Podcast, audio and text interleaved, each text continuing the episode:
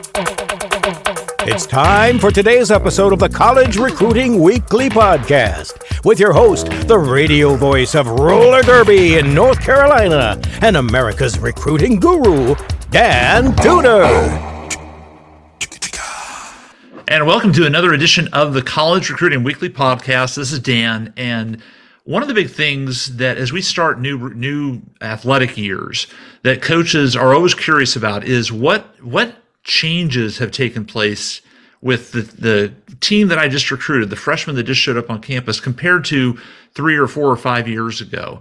Uh, because what we know as coaches, this generation always changes. The athletes that you inherit through recruiting and once they come to your program, um, they're different than the ones that you, that you did that process with a couple of years ago. And we're talking today with somebody who I think is going to give us some good insights on this. And we were doing work at a Division One volleyball client that we work with that um, that our guest as well, Brian Brown, works with. And we, we won't mention the name of the, the program, but the I've sat in on the last 10 minutes of his talk before we were doing some some focus group stuff with uh, with some of their freshmen. And Brian Brown nailed it. What he was talking about with this team was right on. He really elicited some great interaction, some great conversation and um, t- got a chance to talk with him afterwards. And now we're connecting with him here for a little more of an extended conversation. So, uh, Brian Brown of the 127 group uh, works with uh, college athletic departments, college programs, but also um, businesses, churches, organizations, anything uh, and anyone that needs to communicate better and understand each other better. So, uh, Brian, welcome to the show. Thank you for taking a little bit of time out of your busy day to, to join us. Thanks so much for the opportunity. And it was great to meet you the other day and look forward to the relationship that uh, we started. Yeah, absolutely. So I'm going to jump right into it. Um, this generation, which you get to talk to all the time, and the thing that makes you unique is that you're face to face with them and you're hearing and extracting answers from them. And I say it that way because it's not easy to get them to talk a lot of the time.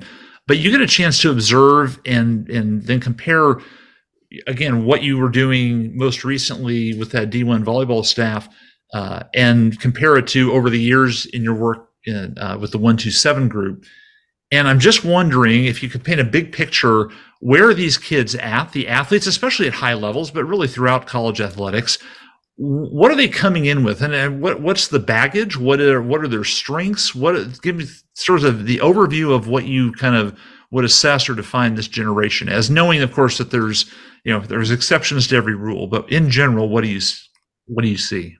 Yeah, I think you know uh, I was on a Zoom call yesterday with a coach at a Power Five school that I, have worked with for for a while now, and um, he made this statement uh, to an individual that was on the call that when they started working with me, they had as a university they had no mental health professionals on staff Mm-hmm. Uh, but now they they employ at least three, and they're completely overloaded.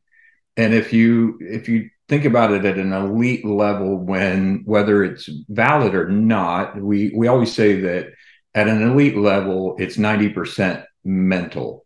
Well, if uh, what we see is that the, the world is, you know, I don't know if you, you know, Dan, if you've ever heard the phrase VUCA, uh, but a lot of times people will use that to describe the current condition of, of the of the world that it's volatile it's uncertain it's complex and it's ambiguous hmm. and we know that if you don't fight against it people can kind of conform to that pattern and with all that complexity and uncertainty then what at least what i've seen is that there's a there's a rise in um, anxiety, um, especially when it comes to performance anxiety with with athletes.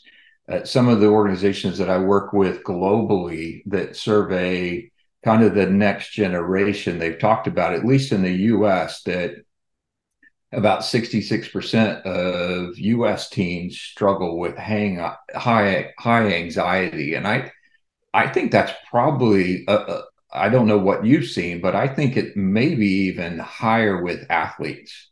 Mm-hmm. When I mm-hmm. sit in a room with with athletes and just say, "Hey, how many of you struggle with performance anxiety?" Then it, it, it sure seems at that level like 80 to 90 percent of their hands go up. And i don't so, know you, it, it, I mean yeah in general we don't focus as much on uh, what you focus on uh, in your work which is you know team building and cohesiveness and getting everybody moving in, in the same direction. We're very much analyzing um, you know the way that decisions are made and sort of the inside process of, of recruiting but it really in in both instances where i've seen examples of what you're talking about. My question to you and this is i'm not asking you maybe i am asking you to give a diagnosis to the nation. Um, what's causing this? Because i think what what i hear from coaches which is our main audience coaches athletic directors who are trying to figure all this out is in in you know i guess in simple terms hey how did this happen? Because i i didn't have this as a coach or a player back 10 15 30 years ago and now we see these athletes inheriting all this. What what is the cause in your opinion just from hearing athletes talk and getting a chance to work more closely with them than we do? Yeah i think uh, first off it's the probably the expectation. Um, you know that there and that expectation then creates a pressure whether it's it's real or perceived. And so you know i it's back i think when you were one of the things that i was communicating to that volleyball team is that you assign the weight on that pressure. And as billie jean king you know the plaque at the us open at this level pressure is a privilege but it's still how you perceive it and and the weight you add to it. And i think uh, those expectations have um, I, I, I know so i'm a, a father of two former division one athletes and i know as as parents we sacrifice a lot for the the training and everything else so that they could excel at their sport. Well, that sacrifice, whether it was time or money or everything, as much as we tried not to put that expectation, there was an expectation because mom and dad were making the sacrifice. Mm-hmm. So you, you always had to fight that tension. And so I think that pressure also comes from uh, from social media, from, you know, they, I don't know if you've ever heard the term FOPO.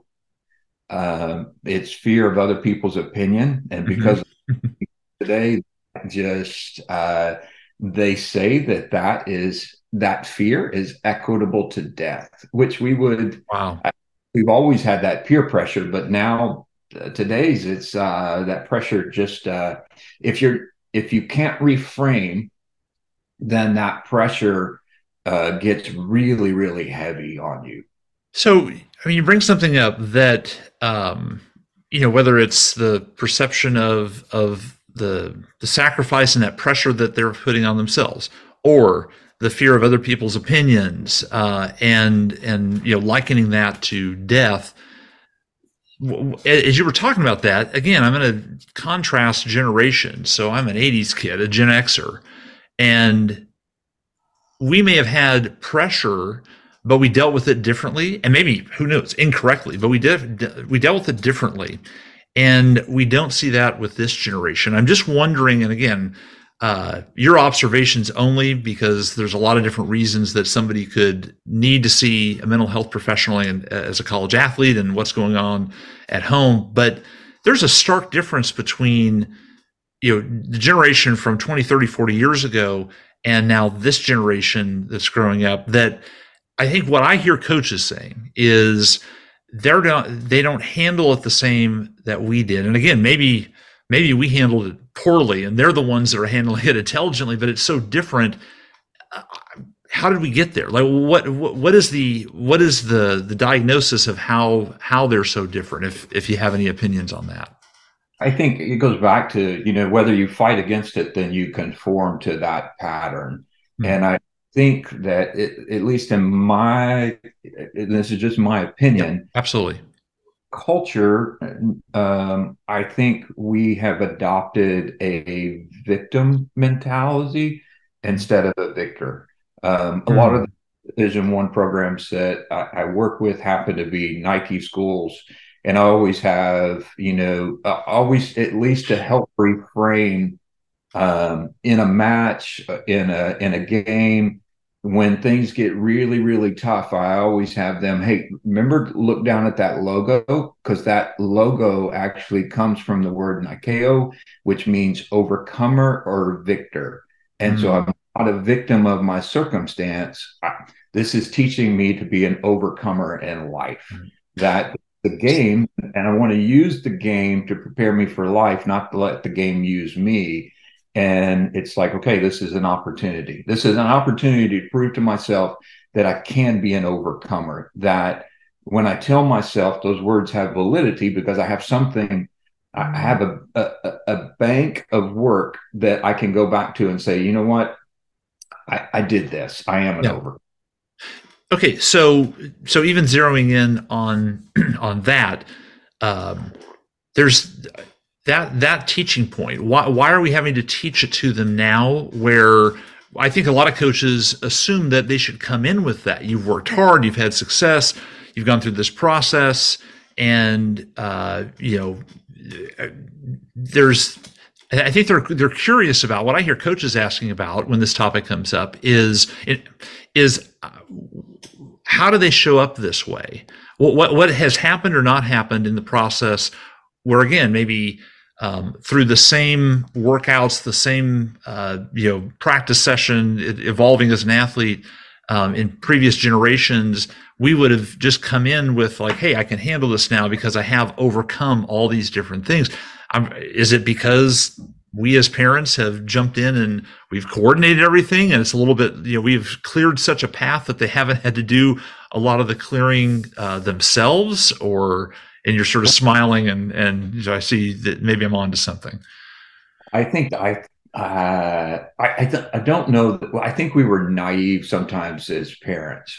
Um, I, I'm a true believer that in your suffering, it produces perseverance and perseverance uh, character. I, I think I know as a as a parent to fight that tension of removing obstacles for my kids to be successful in doing that i sometimes didn't allow my kids to suffer or struggle through something that the long-term gain was developing their character Mm. Um, and, and, and my wife and I, Tammy, man, we struggled with that all the time. It was like, look, we're uh, this is sports is about who you're becoming. It's not about what you do right now. And leveraging that to go, okay, this is a step in your character development, not so much as a parent, not putting so much weight on their performance, but more who they are, not what they do. Right. And I think so. In essence, you, you hear it all the time. It, you know, I'm I'm I'm a baby boomer. I'm, I'm old. You know, turning sixty um, in a couple months, and you hear whether it's our generation or other generations uh, describe this group as entitled. Well, that's the story that they've they've heard, and those stories then form beliefs that drive your behavior. And if you you know, if you grow up and you're all you hear is, "Oh, you're special. You deserve this," um, it it will tend to you start to believe that, and then you're, well, I don't have to put in the effort uh, to get this. Mm. Yeah, and a lot of coaches are observing that sometimes the athlete, when they get to college, sort of feels like, hey, I did it, I've arrived, my reward is the college education. And the coach, meanwhile, is looking saying, hey, now it's time to, you got to work hard. Wait, I have to keep working hard? Wait, I thought this was the reward. And they're sometimes shocked that they're not, you know, just going to walk in and, and get the, you know, get the starting position as their reward. I'll give you a prime example. I mean, I was uh, a, a, a Division One program. Um, the coach called me and said, "Okay, I have a kid that um, he's thinking about entering the portal and uh, his thing was is I, I won't enter the portal if you guarantee me playing time next year. Mm. Was in the starting lineup, and it's like, oh, I don't want to have to do the work to get in the lineup. I want you to guarantee me so that I don't go somewhere else. Right. And I mean, and I think that's. I mean, I don't know how many of I, I think that would probably be a lot of coaches having to deal with that now. There's the expectation that I deserve this, not earn it. And right. that's a that's a tough spot. Tudor University has been the standard for advanced training and education for college coaches who want to truly learn to recruit effectively. And now it's all new. The latest techniques, the newest trends, and how coaches need to change their approach with this class of recruits. For ongoing education that will help you run a better program, go to dantudor.com and click on the Tudor University button to see why coaches everywhere have trusted it for more than a decade. And now, back to the show.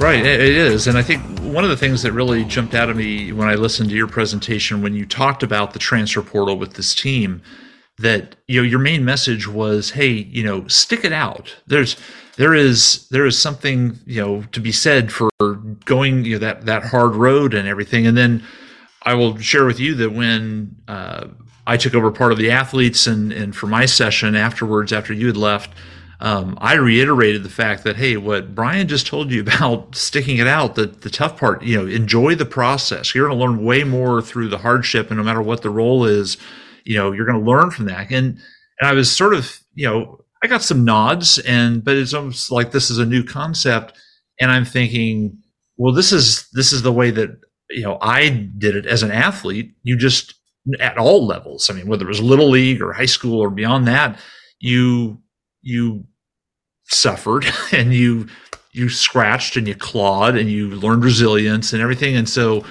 yeah to your point maybe that's been lost a little bit. I mean not that athletes don't work hard now because they do incredibly you know work hard but um, the transfer portal seems to be this thing that is almost an outlet now for the it's like a procedural um, process that's a maybe just a natural byproduct of what um, you know what we're what we've always given this generation you know to you know to have which is you know here's the way out. It's you know and that's just it's so different from you know again we, we get this generation gap between coaches and athletes um, and you know so we get a lot of questions about handling the the transfer portal for sure and i think you know and i think that's uh, especially for an older generation of coaches um, one of the things like you said earlier i I have a privilege and I'm humbled beyond belief that I get to teach uh, leadership around the globe. And a lot of times, especially with dealing with in the private sector and businesses, I'm trying to teach, uh, I'm trying to help the, the generations understand each other. So if you're an older coach like, and you're, you know, tail end, maybe like me, a baby boomer and that kind of thing, what what they typically had we we as baby boomers typically had one career with uh, one to two jobs mm-hmm. Friend that just recently um, he, he, he had a 40 year career with the same uh, uh, company well you know you kind of move that down and even career builder talks about you know this next generation will have eight to 10 different careers and an unlimited amount of jobs. Well, right. you and I know that, that yes, you can have competency, but to be really great, which requires how do I take those uh, competencies and apply them in in unique situation that requires wisdom and those things are built over time. And if you don't stay in something very long, then you lose out on that wisdom. And, you know, whether whether you take it as valid or not, that the whole law of 10,000 hours. I mean, you just have to stay in it long enough to to to develop that being able to what I say value appraise. Look at a situation and be able to appraise the value and make the decisions properly. And if you don't, if you don't stay in it long enough, then I, yeah, I, I don't know that I have the skills, that wisdom to be able to apply those things. And and that goes back to you know the word character means literally means someone who's been tested and shown to be reliable and trustworthy. And mm-hmm. testing you know you have to stay in it and that's that perseverance and you uh, than your character. And I, I, we've all seen, Dan, you've seen it. You take a, someone that's that is highly gifted, but if your character can't sustain that those gifts, then you're an implosion waiting to happen.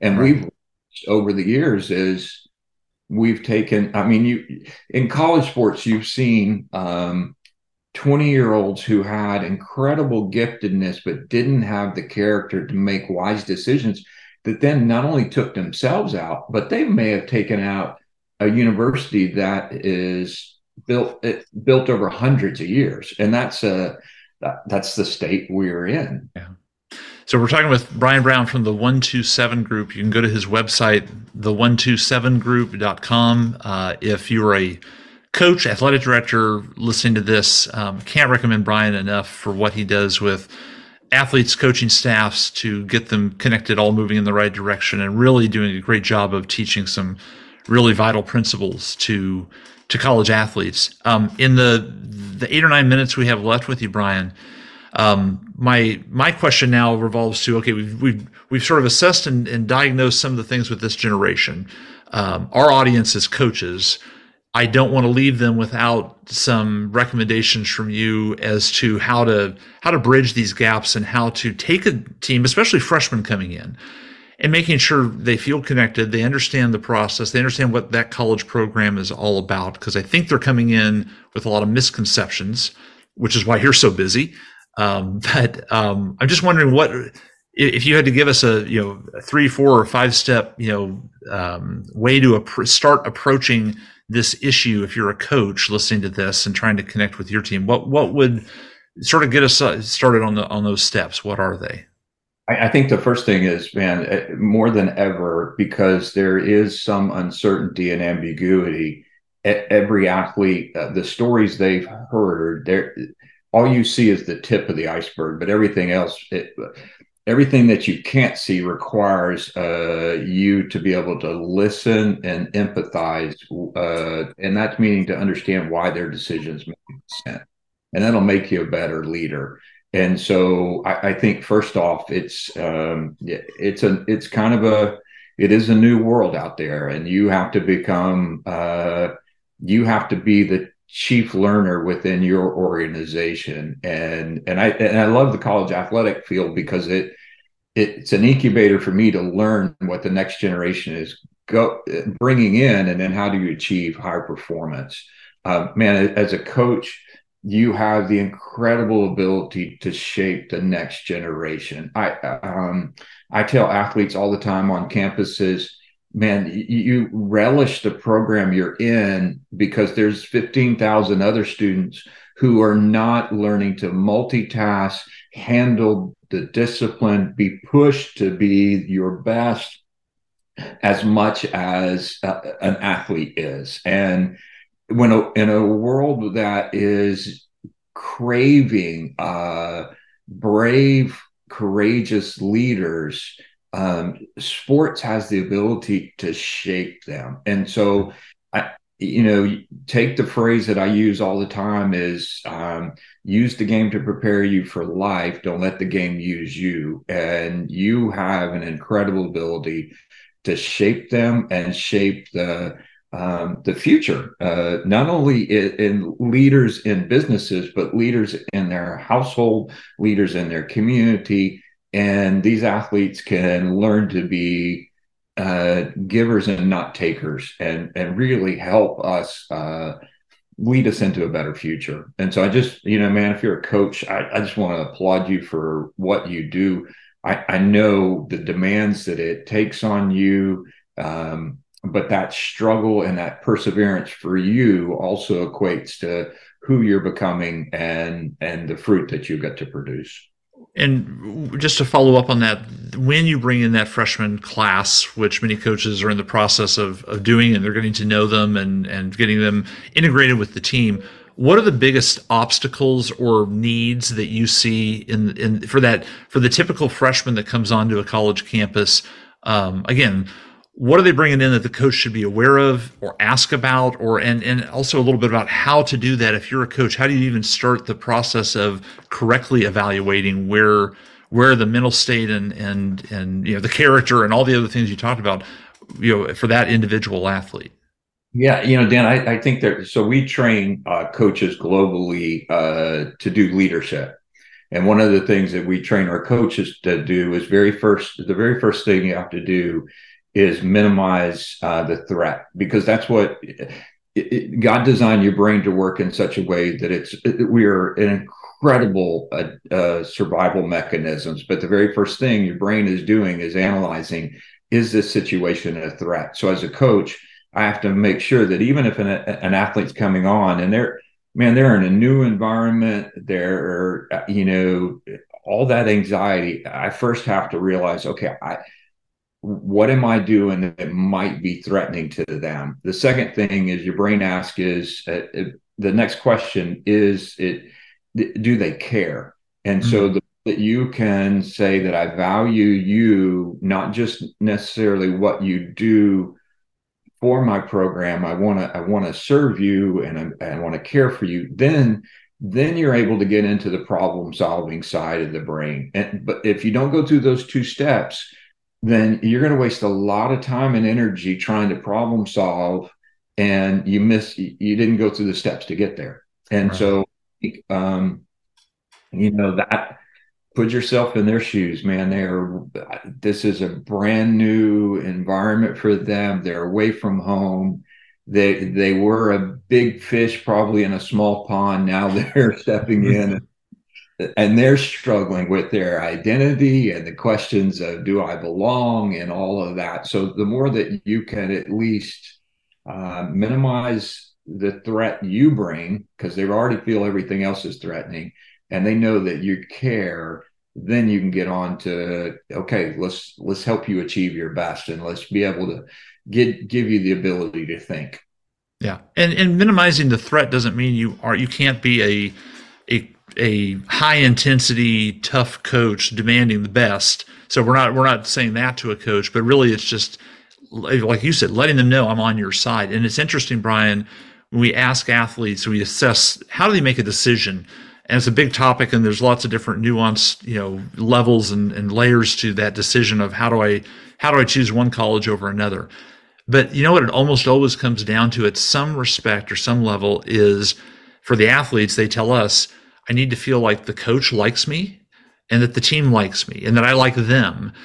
And so it's interesting that in the world that you know sort of obsesses in college athletics about facilities and NIL and you know uniform combinations and how many championships have we won? And those are all you know important to a degree. They certainly open doors and you know give you access to a lot of good athletes if you're one of those programs. But at the core and we see a lot of coaches missing this it's do they like me? Do i like them? And not only the coach but the team. And um, so it's just it goes right along with what your observation was that at the end of the day these are 17 18 year old kids making a decision really they're probably not qualified or or trained to make. And now um, they're they're you know they're they're yours coach. And so that's one of the ways to um, to to um, uh, you know bring them in and, and integrate them yeah dan you i mean how many how many coaches you have you worked with that are nowadays uh, culture is such a buzzword, uh, but the right. word culture really means it comes from cultivating the soil. And so what we try to do is help create a culture where where things naturally grow and thrive and mm. And you know you you you go back to your statement about you know it, coach you don't have to be you don't have to be soft. You I, it, when you were saying that i was thinking about popovich. I mean you know man he's a yeller and a screamer but man if you hear the stories about what he does off the court to to show his players that he cares and he's invested in them and that kind of thing gives him the right then to to push. I, I, and and I try to help athletes understand all the time that like no, you need this in your life because the only way you grow is outside your comfort zone. And if you don't have somebody pushing you outside that comfort zone, you're not going to grow. Um, and so I have to create a culture where that's expected that, man, I'm going to be pushed, but this is the best place for me to grow as an individual. It's more about who I am becoming than what I do. And because you know, I mean, uh, we're sitting here talking, and I don't know your age, but I, I, I, you know, I'm getting close to that 60, and we know as form as a former athlete, the lights do go off, and you don't get, you know, and the game is ended, but life goes on, and right. so the game has taught me so much, and and helped shape who I am and, and that type of thing. And so um, I think it's important that you you talked about facilities and all those things. I think those are the attractive, shiny things to get athletes there. But it's that culture that keeps them there uh, and keep jumping uh, from one thing to another, looking for uh, for something else. So we've been talking to Brian Brown from the 127 group. All of his information is going to be in the show notes. Uh, again, really encourage you to go to the website, connect with Brian, and find out about the work that he does because I was really impressed with what I saw face to face as he is working with a, a, a, very good team athletically, but you know when the, the layers are peeled back and you know the, the talk happens, uh, a lot of insecurities and a lot of things that they're dealing with and struggling with. And I think uh, that's why I think this resonates so much with coaches. So, Brian, thank you for for being a part of uh, today's show and uh, continue the good work for sure. Absolutely, Dan. Thanks so much for the opportunity and look forward to the journey ahead. College Recruiting Weekly is a production of Tudor Collegiate Strategies, copyright 2023 and 2024. To contact the host, email him at dan at dantudor.com. Also, remember to rate and review our podcast right now. Plus, tell your fellow coaches about the show. And stay tuned for the next amazing episode of the College Recruiting Weekly Podcast.